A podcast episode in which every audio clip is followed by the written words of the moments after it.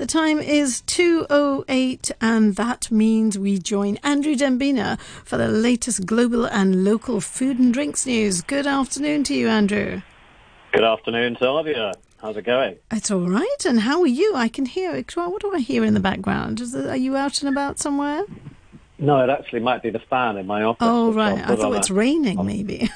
no, no. Um, I, I, you may hear me walking around during this interview because for the second time in a very short space of time from my office at home, the road has been dug up, oh, uh, this gosh. time even closer to where I live by a different party of diggers. Okay. So let's see how it goes. All right. If, it, if, if I start moving around, it'll be to a quieter area where I can close. Uh, no problem. That's fine. Okay, okay.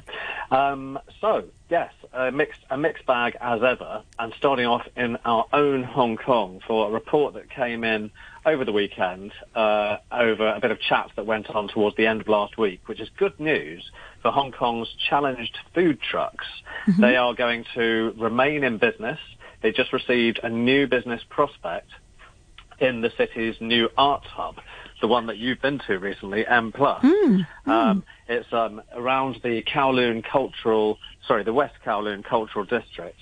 Um, the uh, there's been a move to allow vendors to operate any um, anywhere around their grounds. So six um, food trucks are going to be Wow. yeah six yeah out, this is this is out of 15 that were originally given um, licenses to operate back in 2017 when John, John Tsang, then financial secretary, launched the idea of food trucks around Hong Kong, but they had to be in designated spots, unlike in other parts of the world where they can roam around and serve where they fancy. Here it was much more, you've got to be here or there, six locations. Um, but, uh, but because of, um, uh, this was 2017, so uh, after, you know, the protests of 2019 and two, two and a half or whatever years of COVID we're into now with restrictions, uh, not many were left. There were four still in business out of the 15 um, as of um, uh, as of the end of last week. But six licenses have been granted, and two operators are going to chance their arms to join the four that remain from the original lot, and also um, bag their spots. So there'll be a, a, a mixed type of uh, food from from. Asian to Western. Uh, the two, one of the two new ones I know is going to be um, Thai. So there'll be all sorts of uh, food, and the Thai Thai will be interesting because they're very big on street food um, themselves. So the um, the West Kowloon Cultural Authority announced this at the end of last week that they'd come to an agreement, and they actually lobbied or helped the operators to get permission from uh, from the, the relevant government departments. Um, that would be um, the uh, you know the, the kind uh, around the things like food hygiene and so on um, to to be able to uh, operate there. Now you were there recently, mm. Sadia. Do you mm. think that, um, that that would add to the Yes, experience? absolutely. Because actually, when I was there, they did have this big sign for restaurants, and mm. I have a feeling that those restaurant things hadn't actually opened yet. But there was a, a restaurant that said like an all-day restaurant, and it was actually closed. And it said it's closed because it's for a kind of private function or something on the day. Ah. So I felt that there wasn't enough there at this moment in time, food-wise, and there was such lovely seating outside that actually something like these food trucks, as long as they're all legit and clean and nice and food is good, I think would be Yeah. absolutely amazing. Yes, I Right. think great well, um, I- mean, cer- certainly until two decades or so ago, there were lots of street vendors around Hong Kong, which, Hmm. uh, after a kind of purge on things like uh, accidents with boiling hot oil, Hmm. uh, there were some terrible accidents I remember in the 90s, which um, uh, so there, there was there was the safety aspect as well as the hygiene, to be honest, and that's when a lot of um, well, no more hawkers licenses were granted, and uh, and food vendors had to move to in, inside to the food halls in uh, usually above or adjoining wet market. So it will be nice to see something uh, nice. out on the streets. It adds to. Uh, I don't know. It adds uh, to be able to eat uh, out outdoors and in a landscaped area is an appealing prospect, isn't it? It is lovely, So- and lots of people were out there actually at the moment when the weather is still okay. Mm. Well, I, I, mean, I've been to the site for other things. Clockenflap, the music festival, mm-hmm. used to use the West Kowloon, um, well, cultural district um, area to, to set up its stages, and there were there were food operators there. Or, or, I mean, very you know very well managed, uh, of course, um, all all in a line and um, serving things that were more suitable to be sitting down and uh, and eating in the outdoors, and I guess that's what's going to happen here. Mm. The district authority for West Kowloon Cultural District um, signed the contracts then, um, hoping that there will be more demand for the food vendors as well as the opening of the Hong Kong Palace Museum is going to happen later this year as well as M Plus just opening. So there's a lot of scope for passing mm. hungry people. Mm. so mm. hopefully, hopefully that will happen. There were the um, there was a uh, an article actually on Saturday in the South China Morning Post about this, among other media that covered it, and they spoke to a few people who, um, such as um, uh, the owner of some food trucks. Um, there was one who has moved his truck or is going to uh, from Disneyland, where there was a there was a pitch for one food truck, to to the West Kowloon Cultural District, um, and uh, he says that he thinks that he's going to prefer this area because there are um, there's there's more. Uh, there will be more customers mm. around. It's mm. been, but it's so hard. I guess it's hard to judge. If things open up, then uh, then they'll know yes, how, yeah. what, what, the footfall yeah. is like. Um, and a customer interviewed in the same SCMP article that was published on Saturday um, said that vendors should be allowed to operate anywhere in the city, saying, I visited food trucks in Europe and I, and I think the way they operate there is better than in Hong Kong. Vehicles should be allowed to go anywhere they want for flexibility. And another customer said that they found the prices a little bit high from food trucks, but were prepared to pay a bit more because it's quite an unusual mm. enjoyable mm. experience to do that. Mm. So, so I think I think people are going to like it. Yeah, I think so, and I think it's a good place it's going to. Touch, you'll find out after a little bit of time, actually. Yeah, definitely. Right. So, moving on to a completely different subject now. Um, there have been two companies, two distributors of drinks in Singapore that were recently charged with exporting uh, soft drinks and alcohol to North Korea.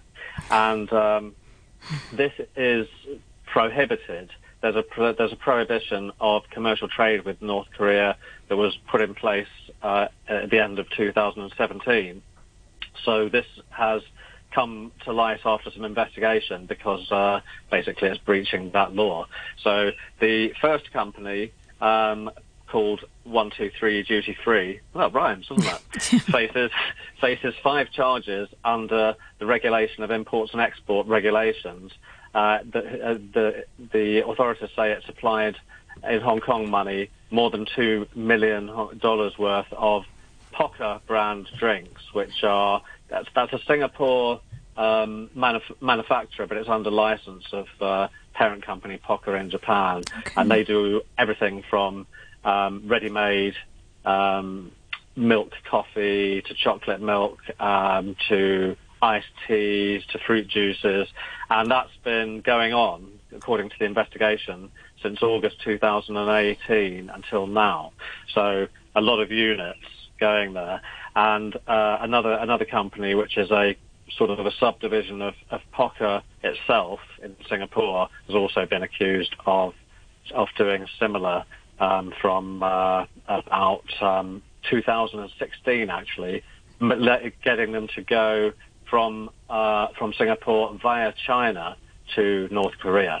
Okay. So this is a big uh, a big sort of case that's going on. They've uh, they've been charged. They're going to be going to court soon, and if convicted, the 123 duty free company could be fined in Hong Kong money uh, about 600,000 uh, Hong Kong dollars or three times the value of the goods, whichever is higher, the report said. Well, three times the goods would be higher because that was about $2 million. So they might find themselves six wow. million wow. in fines. It could happen. And, um, and if they repeat the offence again, which would be a bit daft, they, they, they, they, would then, uh, the fine is then doubled. So um, I think so, they're yeah, out of business then, really. I mean, Could be, yeah. I mean, you certainly wouldn't do that again, would you? If you do get struck yeah. with such a hefty fine. So um, that's that. That was something completely different. And um, we moving somewhere else in the world to the North American region. Uh, we spoke very recently of a new trendy-looking Asian night market themed Mm, uh, food and drinks hall. Yeah, do you remember in yes, Toronto? yes, Yeah. yes. Uh, it wasn't that long ago. And it seems to be on trend because something similar is about to happen in the summer, July, August time in New York. which Oh, will also right. Hmm. be indoors. And that's one of the, uh, that's the kind of neon glowing picture that Yes, sent that looked quite And nice, actually. it does look good, doesn't Mm, it? And it, it, it shares it shares something um, something that's quite similar to the one in Toronto that we mentioned and Mm. laughed about because Canada's known to be quite cold, but then so is New York on occasion, isn't it? Snow Mm, and harsh winters. So it's indoors, is what I'm getting at. It's a um, so it's based on the night market theme, and it's not the same. It's not the same group, or it's not, it's not even related in terms of developer but to the to the one in Toronto. But it's just interesting that this this seems to be Sprouting up, It does yeah. look very cool, actually. Yeah, it does. Um, uh, yeah, and it's um, the the those who are behind um, getting it ready say that in their language it is cyberpunk inspired, um, and uh, it's going to be in Queens. The uh, so the the Flushing. Um, uh, area or neighborhood of Queens in New York, and it's, it's it's more of a um, it's more of a kind of upscale or well-heeled suburban neighborhood. Although people do go there specifically for some of the lifestyle um, options that are on offer there already. It's going to be in a venue that's called Tangram, which is a uh, T-A-N-G-R-A-M, which is a large-scale complex that's quite new in the Flushing area of, of, of, of Queens, uh, which has also become home to some desirable luxury residential towers, uh, as well as some uh, some office towers that are quite uh, quite swish, and to um, top end retail. And there's- des res then, yeah. Yeah, Mm. very much. It's become a new Des Res area of New York, and this will be at its hub. It's uh, there's, there's also a, uh, a, a New York Flushing hotel that's there, and some uh, other entertainment complex, a, a cinema complex that's Okay. described as 4DX, which I haven't heard of before. Okay. That's all. Apparently, I looked I looked into it when I saw that written down. I thought, what is that? it's um, it, it's just 4D for a start. 4DX extra that stands for, and it's um, so you've got um, you've got all of the kind of um, squirting mists Oh, as well right, as your okay. chair shaking Okay. and all that sort of Oh, thing. that sounds great. That's what it's all about. So, then uh, Um, after that will come 4DXX, like, you know, so you I, I-. I guess that'll be yeah, oh yeah, or version two. Who knows? Who knows what they'll call it? Yeah.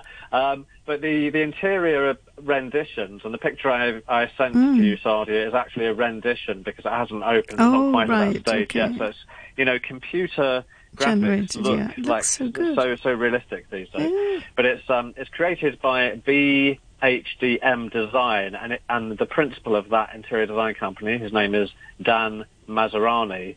He has he actually based this, he says, on his extensive travels through Asia. Um, he'd been to Singapore, to our very own Hong Kong, to Beijing and Taipei.